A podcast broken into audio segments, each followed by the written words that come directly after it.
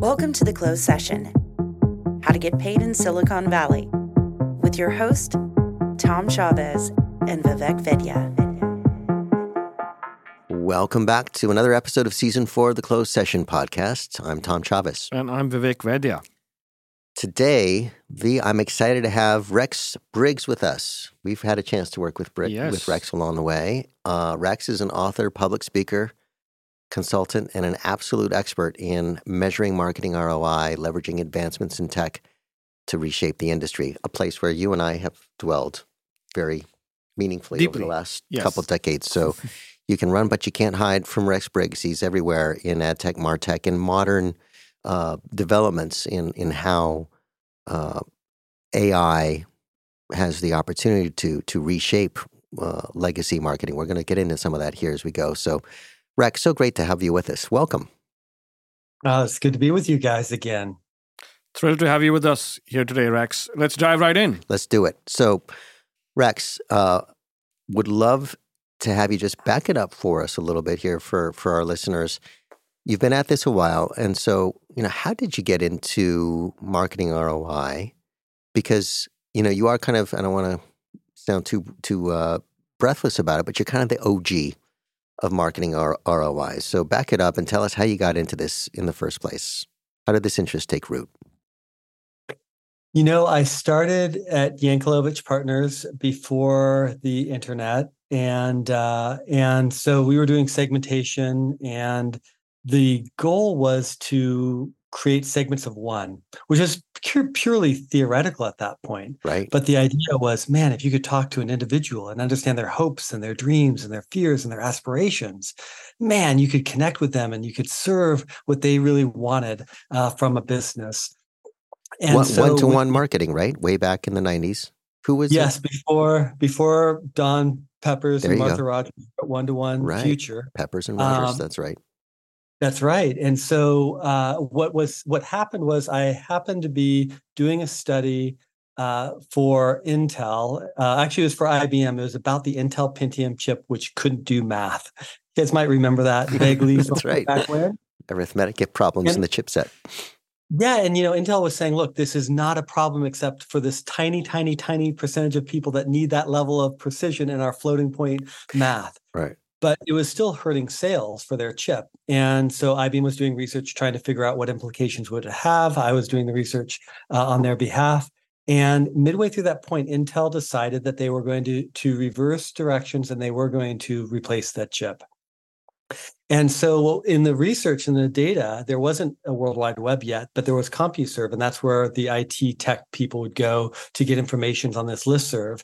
And we could see people who were part of that listserv change their opinions within 48 hours of the announcement.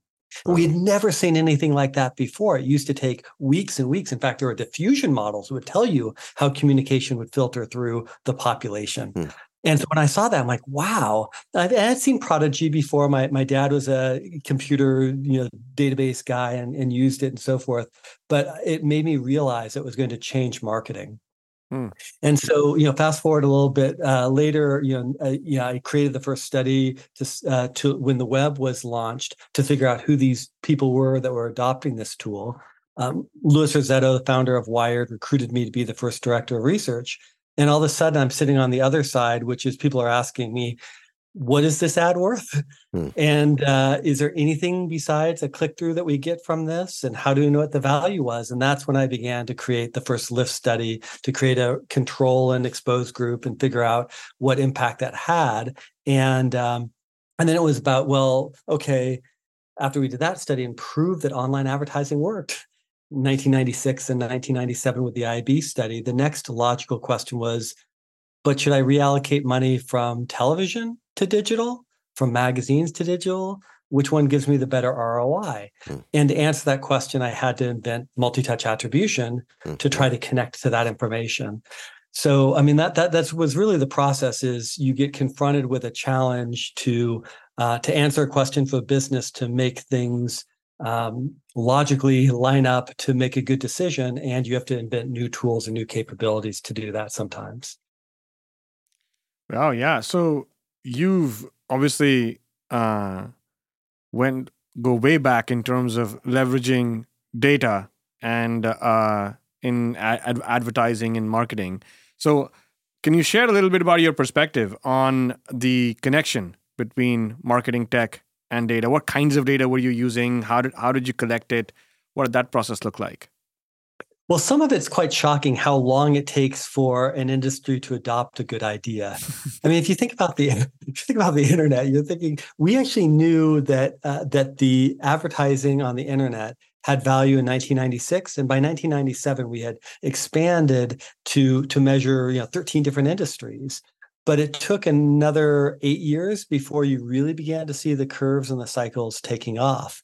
And when we had behavioral targeting by 1996, in fact, we I, I, the first study where I used neural networks to try to to change the content that was being served on the Wired site was in 1996 as well. So you look at how long does it take then to have that adoption, and oftentimes it's not a Martech, uh, you know, challenge gap it's an education gap and a mm. business decision making gap. Yeah. So, you know, it's remarkable how much data and information we had decades ago, and yet we're really only starting to grapple with how to effectively manage it today. It does remind me a little bit of the Industrial Revolution story of the first factories that were built with the steam engines were still organized the same way that you'd organize a factory along a river if you had a water wheel. Oh, yeah but you weren't constrained to a water wheel anymore. So why were you still designing it that way? Mm-hmm. And we really have had that for the last decade to two decades in marketing, which is why are we still designing marketing as if we don't have the internet and one to one connections and communications? So I feel like we're finally turning the corner on that part. Uh, it's not that the data has changed, it's that some of the, though it has gotten better, it's some of the mentality has changed and the generation of people running marketing grew up with this data and this technology. So I'll, i want to pick that up a little bit, Rex, because you have been here from the get. Um, it's not, you know, you are the inventor of media mix modeling, multi-touch attribution, measurement of, of ad efficacy and, and its value, its open market value. I mean, this is, and, and so you're pointing out that it takes a long time, it seems, for organizations to sort of metabolize the possibility right at hand. Why, you know, on the one hand, yeah, it's encouraging that it happens. On the other hand, for people like us, you know, who've been excited about what what we know the technology can enable today, that latency is damn frustrating, right? The time it takes for for organizations to get off their duffs and actually do it. What's your theory? Why why yeah, well, it, why so first, slow?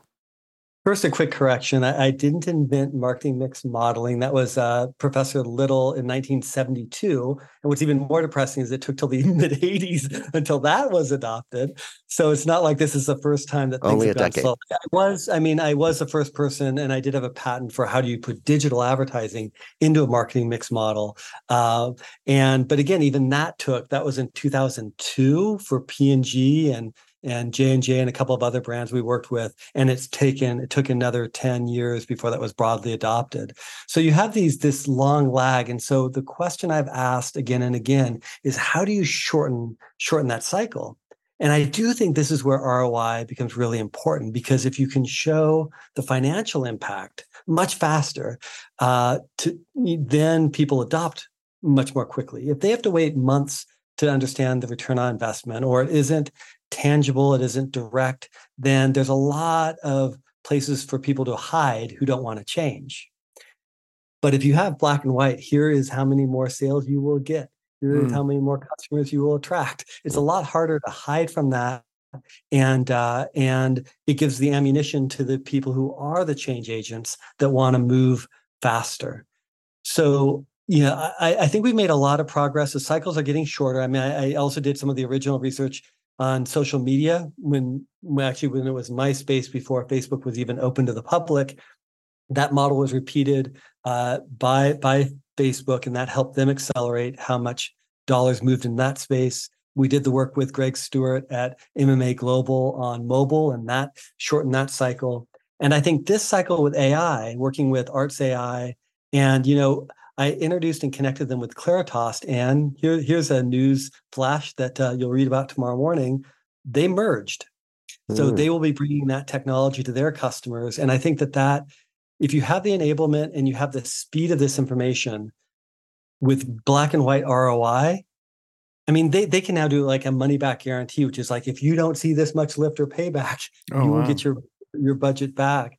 So, I mean, I think that that makes it a, adoption happen a lot faster. So, it's speeding up, is what I'm hearing you say. It should, but I think we should still ask the question: How do we go faster? And um, I don't fully know that answer. I know what we're trying to do. What I've seen cycle on cycle is that if you can get a consortium of marketers to do it together and publicly share that information. I mean, this is really what Greg Stuart's model is at MMA Global: is bringing these consortiums together, getting them to share it, getting them to stand on stage and be public about it.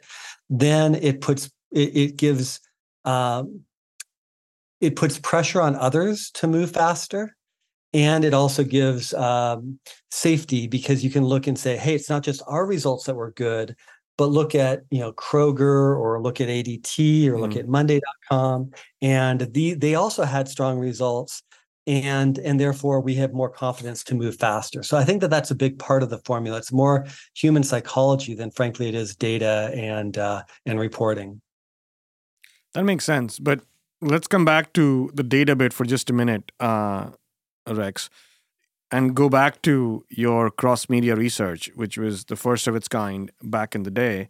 And that's when you said you invented multi touch attribution, which kind of combined different, uh, studied the impact of different forms of channels of advertising. What, um, what, what role did data play? What kinds of data did you collect? And what was the process that you followed to collect the data that went into the study?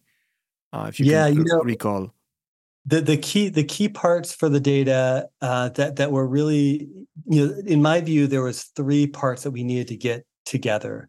We needed to understand the full funnel, so we needed to know attitudinally uh, whether there was a shift in uh, in favorability, brand perceptions, a brand I love, you know th- these type of things, and we need to understand how those correlated with uh, behavior at the bottom of the funnel. Like which of these things really explained why someone bought or didn't buy that product because within that there's an interesting insight which is that there are things that people overstate and they believe influence their yeah. their brand usually the physical attributes of the product and then there's these emotional and social cues that they understate but if you have both of that data you can correlate how those understated uh, you know the brand that that's growing more popular i don't think that's important for how yeah. i buy you know maybe you buy that way but i don't buy that way but right. turns out that when we correlate the data and see what you actually buy you care a lot about more about social proof than you would believe hmm.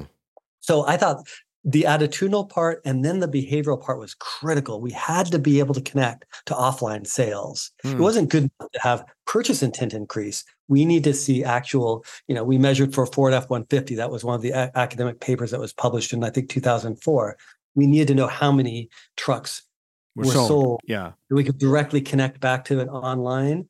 In order to really know the incrementality, you had to have a control group so that you could see what would have happened if you didn't serve them an ad, but they were still on that same web page. And so, really, when we think about the overall data measurement, we think of both the the data that you need, the attitudinal and survey data, the behavioral data, the ability to correlate the two, because people tend to understate the uh, social impact of something, but they overstate the functional reasons. Mm. Uh, and so, it, but if you have both the questions about why did you buy, and then you know whether or not they bought or not, how and you ask them how important are these variables about you know is it a brand that's going more popular or a brand your friends would drive or a brand that gets you know good fuel economy or whatever people say oh fuel economy is really important. Well, turns out not as important as you say it is, Mister buying the F one fifty. Exactly. cares about yeah. whether it's going more popular. um, so you can connect those data, and then the other part is profile data. Because if you see someone who's reached by the ads and then they visit the web page or they learn more information, but then they don't buy, why not? What's the difference in the profile between those people? And that's where you unlock the insights about how do you maybe change the uh, change the message or change the audience. And frankly, that's really where the AI is getting really exciting. And we can maybe talk about that later on. Is that we can now, with all that data, automate that entire loop. Right. Well, in an earlier podcast, uh, Rex, we were interviewing Seth uh, Stephens-Davidowitz, who's the author of Everyone Lies. And so, exactly to your last point about what F 150, Ford F 150 buyers say versus what they actually do, what they think they care about versus what they really, in fact, care about, as evidenced by their buying decisions, right? What it reminds me of now is okay, there are these pesky human beings on the other side of the screen buying and doing things. And as these strategies become ever more sophisticated, it feels like we're bumping up against a line of wow, you can get very personal. It, it's it's one is it one to one? I don't know if it's one to one, but we're getting deep into the nooks and crannies of what people actually think and do, which naturally um, calls to mind a set of of privacy concerns, right? So, how do you think about how much information is too much information? Do marketers actually care as the whole planet tilts towards broader regulations for privacy? Well, it's certainly in Europe and California, where we live, many many other places. Is it a is it a tempest in a teapot? Should marketers, or or is it or is it just a momentary little flash in the pan and it'll pass? How should we be thinking about these things? And do marketers actually care? Yeah, I think that there's two layers that I'd like to talk about. One is on the first layer, it's important to recognize that I don't need to have data that's perfect about you specifically to connect with you. I need I need signal uh, and I can still have some noise. So when we were working on Lexus as a brand, the you know the data brokers, for example, gave us the target of people who were uh, highly likely to buy a luxury car. Well, it turned out that their their their target audience of who they were giving us was twice the size of all the people who are in market to buy a luxury car. Mm-hmm. And so, you know, at first I'm like, well, that data can't half of that data has to be wrong because I know how many are sold each year, and it's not that number. That's much, you know, it's a much smaller number. But as I looked deeper into it, what really mattered was as I looked at their data, I'm like, actually, the data is pretty good because this population, this audience, has an index of 300%. They're three times more likely to buy a luxury car than if I just grab someone at random. Hmm. So there was a signal in that data, even though it wasn't perfect. So there's quite a lot that we can do with AI and analytics that doesn't require uh, privacy or specific personal data. We can do it with cohort data. We can do it with with information that that's aggregated that that has signal to it. So that's the first layer I think to understand is that these things can get very very good even without PII data. The second part is I have thought from the time I was director of research at Wired uh, to today that consumers really should uh, have more control over their data. And I've seen many attempts to try to get zero party data. Maybe this next wave, you know, we'll finally see that happen. I haven't seen the business model pull that off yet, but I am hoping. I am cheering for for for a team give consumers control of their own data. Let them benefit from that data as well. Um, I personally have. Uh, I never got COVID nineteen but I did get 19 pounds during COVID. so I want to lose that. And if their marketers knew that and could help uh, position and message to me things that would be healthier for my lifestyle or would help me achieve that goal, I would love that. Yeah. And so there are a lot of things where I think if we're connected with data and information, we can share that in a way that brings us the you know the type of outcomes that we want, that could be a really beneficial ecosystem. Well, going back to the, the mid 1990s and, and to the point you just raised, Rex, I remember Bill Gates wrote a book called The Road Ahead in 1996 ish. Do you recall that book? And and I do recall it, that. Yeah. Right, he was he was for telling the emergence of a data economy wherein individual uh, consumers could say, "Nope, I will. If you want to market to me, I'm going to control my data signature, and you're going to pay me for these bits of data. So exactly to the point that you just made, you know, we a lot of us, including Bill Gates and many others, have had this vision of data control for the consumer. It remains so elusive, right? I mean, yeah, it does. And and you know, they bought Firefly, which was the technology they used to try to create their passport, and they they they can pull off, and they had all the resources of Microsoft. Yeah. It may have been too early. It may have been just the the execution wasn't quite right. But I do think I do think that we're about to enter a whole new phase with a whole new media. And that media, in my opinion, is going to be an agent, an AI agent that knows us and that interacts with us. And really, look, you want to know where technology is going with with uh, internet? Always look at porn first because that's where these things happen first. Right. And right now, there are people who are paying good money to chat with a virtual AI, flirt with them, have sexy talk, whatever you want to call it. Mm-hmm. And uh, that is that is giving a tremendous amount of data about uh, who you are and what you want, right. maybe in a very specific, narrow sense. but if you imagine that there might also be one who's your buddy who's watching the sports game and giving you tips for your fantasy football league about which players you should uh, go for or whatever. We already have agents that are helping us book travel and other things. And those agents will learn enough about us to where they can also have host read ins pretty much advertising to us. Right. So why not figure out in this next wave a mechanism as we build these agents to where you have control over that data? I'm working with my my son Jared, who's uh, in college He's a junior, and this is an entrepreneurial idea that he's working with, which is can I create agents? And could you have control over that data or have a different kind of model when you create that?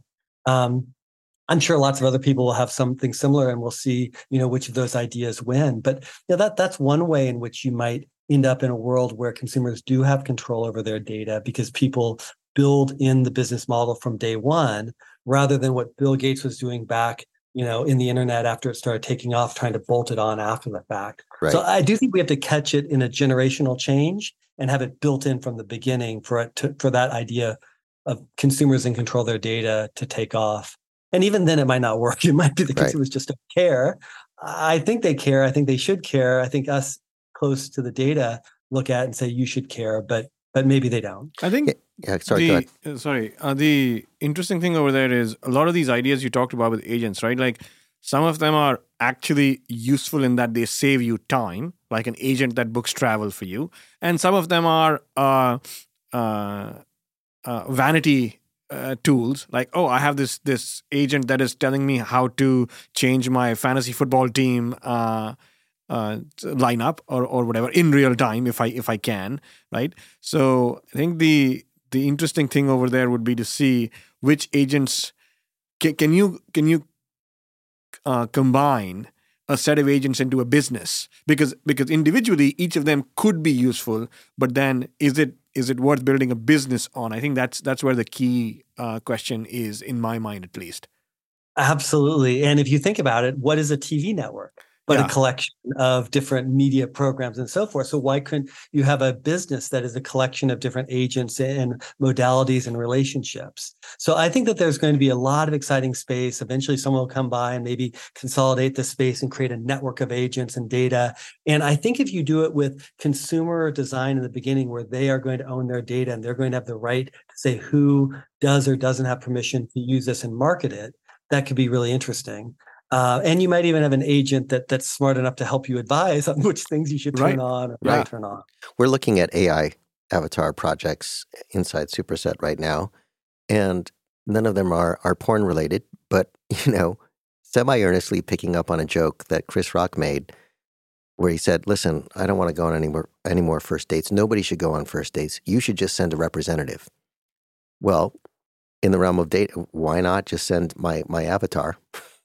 yeah. To your point, Vivek, get some useful information, see if our avatars like each other, and is this actually worth, uh, you know, three dollars and fifty cents on a, on a cup of coffee? Yeah, exactly. And there are there are agents right now that uh, that well, first of all, in the darker side of dating, there are people who are already using AI to help them do the flirting part of it, and then they they go in for the date later on. Right. And you know that, that was a controversial story that was posted maybe a year or so ago about uh, about a company doing that, and they weren't disclosing that was AI behind. So I think the challenge as we enter this new phase is how how do we have transparency and still have authenticity and how does that balance and connection i mean right. google got their hand slapped with duplex which people thought was great when it first came out oh yeah. man you've got this thing that's calling and making an appointment for my my hair appointment and it even pauses and says um uh it sounds very natural mm-hmm. but it's a robot uh so you know th- th- then after all the applause uh died out and people said well ethically is that such a good idea you know they, they put the brakes on and said well we'll figure out how to disclose. So i think we're in that weird space in society in the uncanny valley where we don't really know how to signal. Right. There was years ago a robotic performer that had a, an actual bladder in that had air coming out and they blew a horn. And it sounded incredibly analog and human like because it was designed to be that. And at the end of the performance which was an amazing performance people like do we clap i mean does a robot need applause Right. And so I, we're in that space where we Yeah. don't really know how to interact yet Yeah, no, I mean, we're all figuring it out. The social norms are very strange. I don't know where we land, but I do look forward to the day, Rex, in about 10 to 15 years where I get to go to a party and somebody's scolding me for something naughty or saucy that, that, I, that I did or said. And I'll say, listen, my avatar did that. I had nothing to do with it. And I, I on behalf of my avatar, I want to apologize profusely. Yeah. We're headed there. Yeah, but yes, but take that to just a little, take that a little further, Mm. and your uh, avatar does something or says something Right. that results in something terrible happening. Are you liable? I know. I mean, and that's that's the world we're hurtling into. It's hard. I'm I'm being a little cheeky, and it's perilous. I agree with Yeah, you. well, it is in uh, in the other project I have with Jared's twin brother Caleb. Caleb uh, was the primary author in the book The AI Conundrum, and uh, and as we co-wrote the very last chapter together, what I, I couldn't sleep at night because I'm thinking about the implications of anonymous autonomous AI, these agents, and my fear is that if they're anonymous, uh, we don't have a responsible party attached to them. Yeah, exactly. Like I think your point is that we actually do need to have a uh, an an identity system for AI Yeah. that is uh, attached to an individual who has authenticated ID, who is accountable and responsible for the actions, or a company that's accountable and responsible for the actions. Now, the challenge is if you go there, there, then we've just removed a tremendous amount of privacy because if the AI has to have identity and authentic connection that we can trace back to what they do, so do humans because you have to be able to to track it- everything to be able to have that system work. So I think we're going to get to a place where we have to really have the debate about what is the risk and perils of giving up privacy for identity Yeah. in this AI world or are we okay with things like chaos gpt which is that you know the ai that was programmed to try to manipulate humanity and destroy humanity and you know within i mean that that came out less than a week after the first autonomous agents were being put you know to connected to gpt 3.5 i think in that in that version. And here it was trying to get the nuclear bomb to destroy humanity. And when it couldn't do that it went through the logic and said what's the second most destructive thing i can do? It opened a twitter account. Yeah, but actually, you don't even have to go that far and, in, and imagine crazy use cases like that, right? Let's go back to the travel uh, uh, agent, right? And if if that travel agent is acting on your behalf, and if you haven't specified the right constraints, it ends up booking a ticket for you that costs ten thousand dollars, and suddenly you have to pay because it's you, it's acting on your behalf, and now suddenly you're in this fight with the credit card company and the, the airline that hey I didn't book the ticket. My my my avatar did but it Yeah. did on your behalf. So who's liable right? That's right. So ultimately i think we have to have a model where you are responsible for your ai yeah I and mean, then and then if you do that then you're right back to it needs human identity. Yes, yeah, yeah. So I think that that is actually going to be the the big issue that we have to contend with very relatively quickly. Um, I mean, the other one is authentic content creation, and you know we will have more and more AI content coming at us, and the watermark ideas that the AI companies have said are you know help them you know cover their ass, but actually doesn't do anything to protect humanity because any organization that wants to do something malicious with AI content simply won't use the watermarked version. Mhm. So I think what we have to do is we have to flip the model and says that all authentic content needs has a trust mark on it. Yeah. And if you don't see that trust mark, then you should question whether or not it's uh, it's synthetic or created by by AI. And if it is created by AI, but a scrupulous AI, it will have a trust mark, and you can see that you know it's it's different than the than the the non AI generated. Which which so which works that just that has great. to happen pretty soon before our election starts rolling through. Which will work just great right up until the moment until an unscrupulous AI learns how to fake the watermark.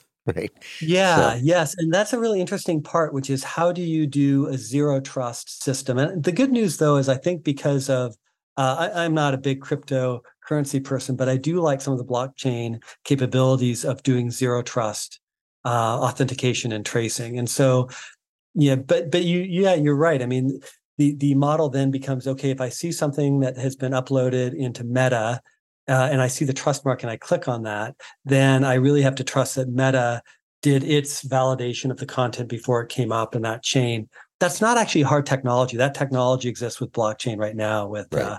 Uh, um, so I think that that part's solvable. I think the harder part is getting people to adopt fast enough and flip invert the idea that that AI gets marked. And it's like no, no, no. Authentic content gets marked because if it doesn't have it, then you then you question its reality. Yeah. Well, so speaking of AI generated content, Rex, and before we go, I was wondering if you would tell us a little bit about this more recent work you've done in the use of Gen AI for the generation of of content for advertising, right? And and what happened as you saw the early results? I mean, just talk talk us through end to end because it is tectonic, and I hope it's okay. We can talk about it on the podcast. I know it's about to be uncorked and more more broadly disseminated, but maybe our listeners can get an early view of of the breakthrough results that you generated there. Absolutely. I think the so it started with some of the work around the pandemic and trying to figure out how do you talk to such a diverse country about vaccinations and trying to get authoritative information and facts. And a, a company, Arts AI, had volunteered to do some work with the Ad Council with me, and uh, I had a I had a sense that it should work better.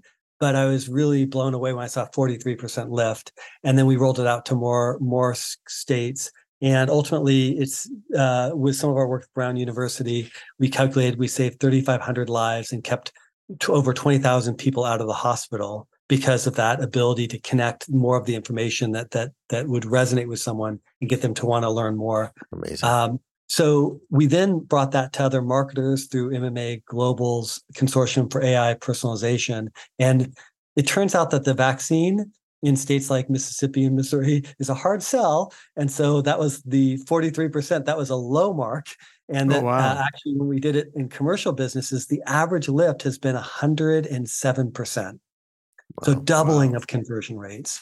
So um, the next piece of that was connecting Arts AI with Claritas because they have got all this history of this great data and inform- information that, that isn't necessarily PII in some cases. You can do it without it, but this cohort data that could make the advertising better and and then connecting that with generative ai so that the generative ai could be fed profiles from claritas and insights about from arts ai about which ads work when and uh, and with synthetic voices you can create uh, and, and G, openai's gpt-4 you can create great scripts mm. and synthetic music all of that comes together automatically and the information is feeding back and learning from itself. So we're doing the first couple of studies now, and and, and as I said, you know, the the Arts AI Claritas uh, merger just happened. So uh, I had a vision of what they could do together, and I'm really excited to see them come together. And I'm I think we've we haven't announced who the first marketer is just yet, but the marketer, the CMO, has said, "Hey, I need this to present in a board meeting in Q1, so let's go." Yeah, so more come soon. Wow. Good luck with all that, uh, Rex. This sounds fascinating as it kind of all comes together, right? So it's gonna uh, be fun. And I know you guys are working on some really, really great closed loop systems. And so I think that is the generation that's coming now is this ability to I mean, it's a little bit frightening because it's a very, very powerful tool. And to your point, it may uh, it may may make some products and brands that we might have questions about do you know are they healthy? Are they good for us? You know may may help them accelerate. And so i mean that's i think that's always the the struggle which is how do you make sure that we do things and use things in a way that that's responsible?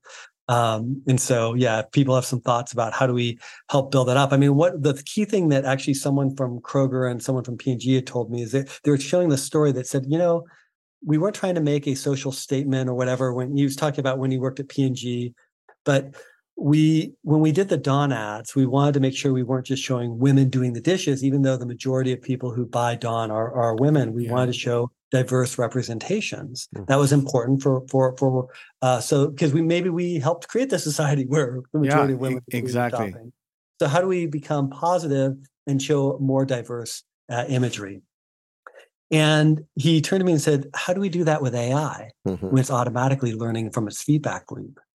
It's a fascinating I question. I do not know the answer to that question. I do not know the answer, but if someone, some of your listeners do, Hmm. I want to make sure we solve that because otherwise we become regressive with our whole use of AI, and I don't want that to happen to uh, to our society. Yep.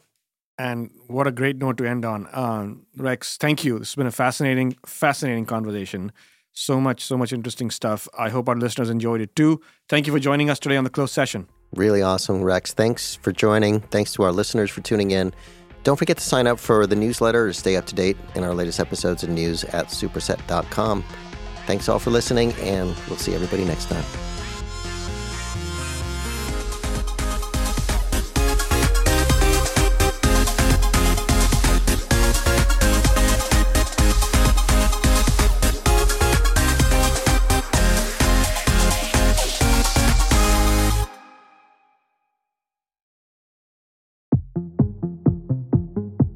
Welcome to the closed session How to Get Paid in Silicon Valley with your host, Tom Chavez and Vivek Vaidya. All right, so that was fun with Gal, wasn't it, Tom? I, ha- I that was awesome. So, continuing in that tradition, and uh, part two of our spotlight series for this, this episode, we have another Superset uh, uh, co founder, Andrew Marshak, uh, with us. Uh, welcome, Andrew. Yeah. Hey, thanks for having me. Yeah. So, uh, tell us a bit more about your story. How did you come to be at Superset and uh, your your whole journey? Yeah. Um see, you know, I'm a I'm a startup guy. And when I say I'm a startup guy, that doesn't mean I worked at Google, which is a late stage startup.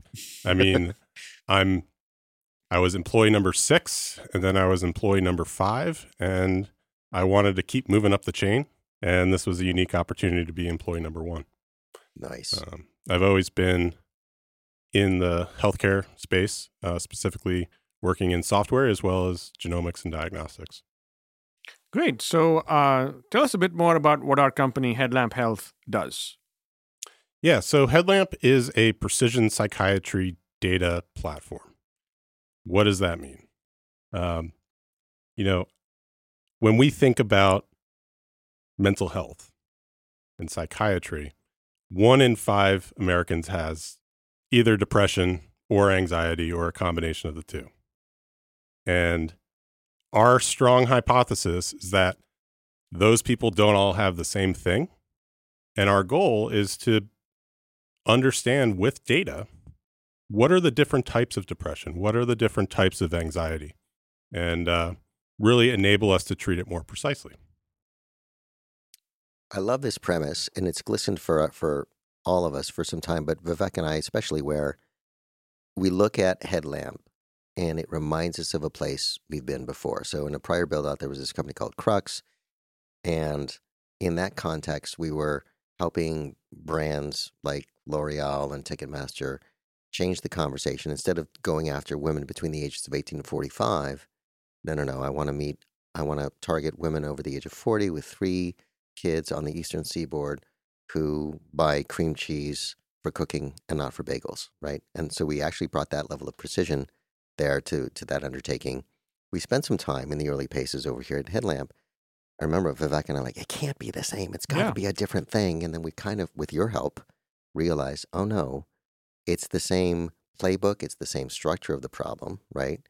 And what's inspiring is instead of just as as with mental health, where people say depression, well, no, I mean that- that's that's that's much too broad.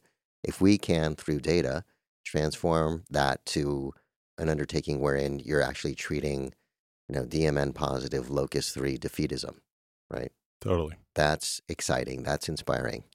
A lot of work to be done, but it feels it feels at its core like a data management problem to us. Yeah, and you know, there's there's precedence for this, right? In healthcare, where you know, oncology 30 years ago, you used to have people get diagnosed with breast cancer and they get treated with broad-based chemo, blunt tools, right? Right.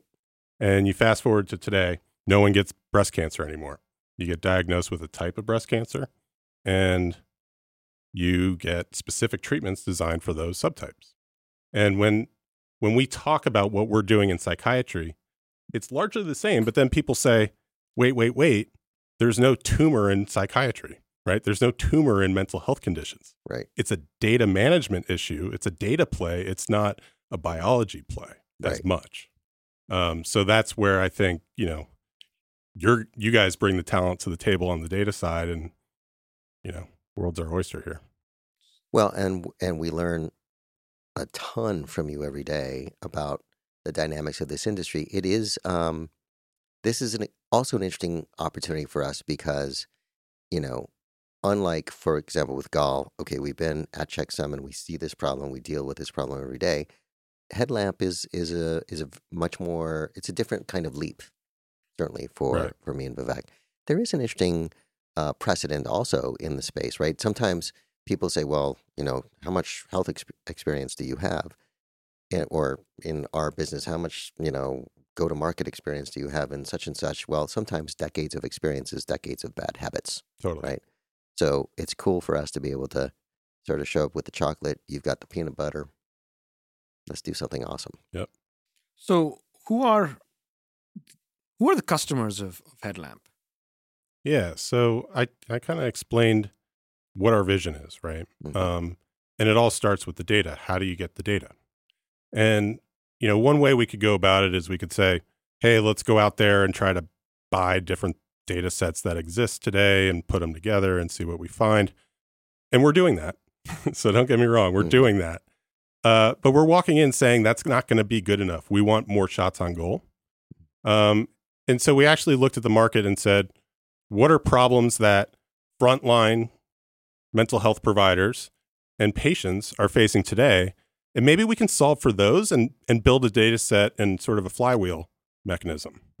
Um, so we we did that. We looked at that space, and what do you know? There are tons of problems you can solve in that space, right? Um, you know, it starts with a patient walks in the door, and I'm sure we can all relate to this. You walk in, you're seeing a new doctor, and it's pretty much a hey, how can I help you today moment when you walk in. Absolutely ridiculous concept since there's a ton of data out there on you, who you are, etc. That's just not making it to the doctor at that time. Um, so the first part of our product was aimed to solve that. We connect out to about 80% of EHRs across the US. We organize all of the data about a patient and then we surface it both for that patient so they have access to the record, but then also for that doctor so that when the patient walks in, they have a good picture of who that patient is up to Mm. that point. Well, and I I've start taken to copying your line, Andrew, when I describe headlamp to other people. If you're getting treated for depression or or, or regardless, what was what was your mood 22 days ago? Right. I have no idea. Right. Right.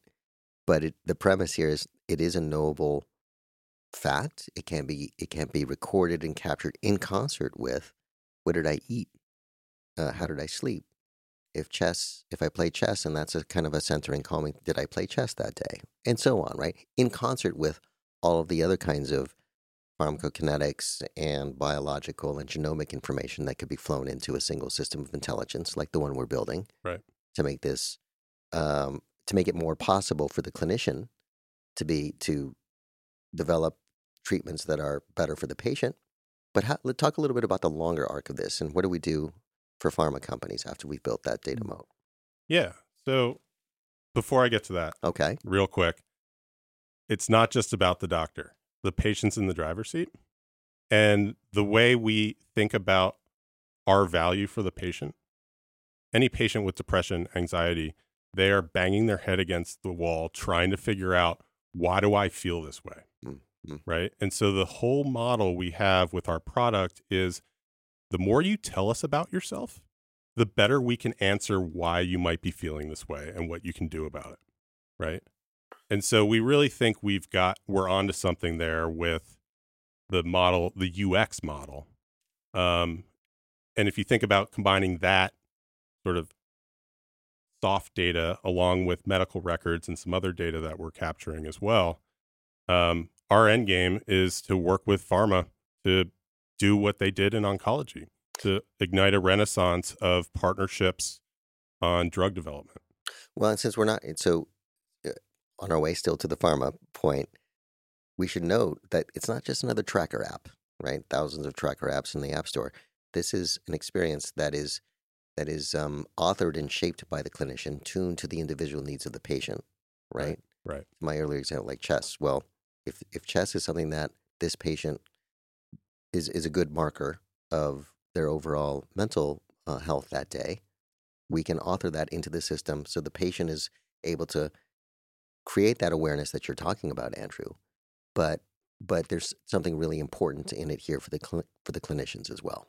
Yeah, I think the customizability is huge, right? Because you know, all these apps out there today, you know, make you track your sleep. Well, what if I'm sleeping just fine? Right. Right? I don't actually need to track my sleep. My sleep isn't the problem here. We we come at it and we say, what do you think might be the problem? Let's track those things. And that's that can be uh, authored, like you said, by either the provider or the patient themselves. Right. And so in the longer arc, what's in it for the pharma companies? What what are they going to be doing on Headlamp? Well, you think about 20% of Americans have one of these conditions that I mentioned. Um, right now, they're not doing a very good job serving this market. Um, you know, in the 90s, we had SSRIs. That was the last big leap that this um, segment really took. Mm-hmm. And when we look at it today, all of those drugs are off patent. Their pharma, frankly, isn't making money off these things anymore. They're looking to replace those with new drugs, Mm-hmm. new compounds, and they can't really find anything. Mm. Right? The- literally, the most promising new compounds are are mushrooms. Right. Uh, Well, it was instructive for me tagging along in some of our early conversations with pharma companies where you're uh, setting the table and leveraging networks and connections that you have with those with those folks. But for me to just listen in and see the degree to which these pharma companies are flying blind, there's no data. right. There's no clinical data that gives them even the tiniest clue, right, as to how which molecule could could exert which kind of effect on the mental states of a totally patient. and it, it's it's not that they're bad at coming up with compounds it's that they're bad at testing those compounds in the right populations Mhm. right Mm. so they keep throwing out new compounds and then trying it in these very diverse patient populations right Mhm. but as we said at the beginning not all depression not all anxiety is created equally right so if they can understand maybe this compound works really well for these types of depressed people and this other compound we have works really well with these other depressed people. Yeah. Coming back to something you said uh, earlier, Andrew, you're you're a startup guy, Yeah. right? And uh, employee number six, and now you're a co-founder. What's the for our listeners, you know, who also who might be interested in learning more about what that journey looks like? What are some of the differences between when you operate as employee number six, which is early, Yeah. and you're a co-founder? What does that look like? Loneliness. I mean, when when you're going from one or in our case three, um, I think that that's a huge advantage here. You're going from that point where you're just trying to figure it out, and you're banging your head against your against the wall, and you don't have as many people to kind of play ping pong with, so to speak. That's that's tough. Um, honestly, once you're at that sort of six to ten spot, I think that's the sweet spot. That's where the world's your oyster. You have a core team where you're running like a family. Um, and yeah, I think that's the key difference. What's the uh, biggest surprise since since joining up over here with us at Superset and getting this company built? Ooh, biggest surprise. Biggest surprise. This might sound a little weird, but I didn't think I'd have as long of a leash as I have. Uh, you know, I, You're was worried that I, yeah, I was worried I'd, I'd sort of get pigeonholed into different routes and, and, uh, you know, I mean, you guys are, are wide open to ideas, um, and you're willing to take risks. And, uh, I appreciate that. I mean, it, it really does feel like we're doing this in a garage, but we have more resources and stuff than we would in a garage. Yeah, we're you know I think one of the things that I've been talking about with a lot of people outside is we, we keep saying we're true co-founders for real, which means yes, you get a lot of autonomy, and uh, and we, we're serious about it, right? And so I'm glad to hear you kind of say that. It's it's it's gratifying. You, that- kn- you know you're a real co-founder when we still fight. Yeah, yeah. That's right. You got to have the debates and you got to have the struggles, but but yeah, no, it's important. Um, and this is the difference between employee number six and the co-founder. If I've said if there's something going on in the company, there's no opportunity to externalize it. It's not somebody else's problem. It's your problem, Right. right? So you you bleed and sleep and think and and eat and drink the company. That's the way it should be. Um, but I'm I'm you know we can't the other piece of, of a true co-founder for real is like, no, I mean, you got to go. You can't be helicoptered over. You can't be neener neener to death. Right. Just go. I love what you just said because uh, one of my friends asked me recently, "What's the work-life balance like in a early startup?" And I said, "It's work-life integration, man." yeah, absolutely. Well, and I think, uh, look, as we close out, that's for listeners, you know, everybody I've said, you know, they see the movies and, oh my God, everyone, there's a hackathon and people are doing shots at midnight and then suddenly everyone's rich. No, it ain't like that. No. it's a pride swallowing, soul sucking, long journey with imperfect work life balance, right? It's and so it requires maniacal commitment and obsessive intensity over over the course of the company. But oh my goodness, it's so worth it. There's nothing better. Yeah, I mean, you get to be in the driver's seat. That's the coolest part. I mean, you get to work passionately on what you like to do. So it, you know, do you work a lot? Yes, but you also aren't working because it's Well, see, that's your the life. thing. It's really not when you get to that point, and work isn't the right word for it. right. You know, it's it's a vocation. It's um, it's Passion. a habit. It's a passion. Yeah. yeah. Well, I think that's a great note to end on uh, for listeners who are aspiring to be co-founders. Uh, check us out. It's it's a lot of fun. You have a lot of autonomy, and and uh, and if you're curious about what Headlamp does, go to our website and or reach out, and we're happy to talk to you as well. Thanks everyone for listening. Thank you, Andrew. Thanks. Thanks, Andrew.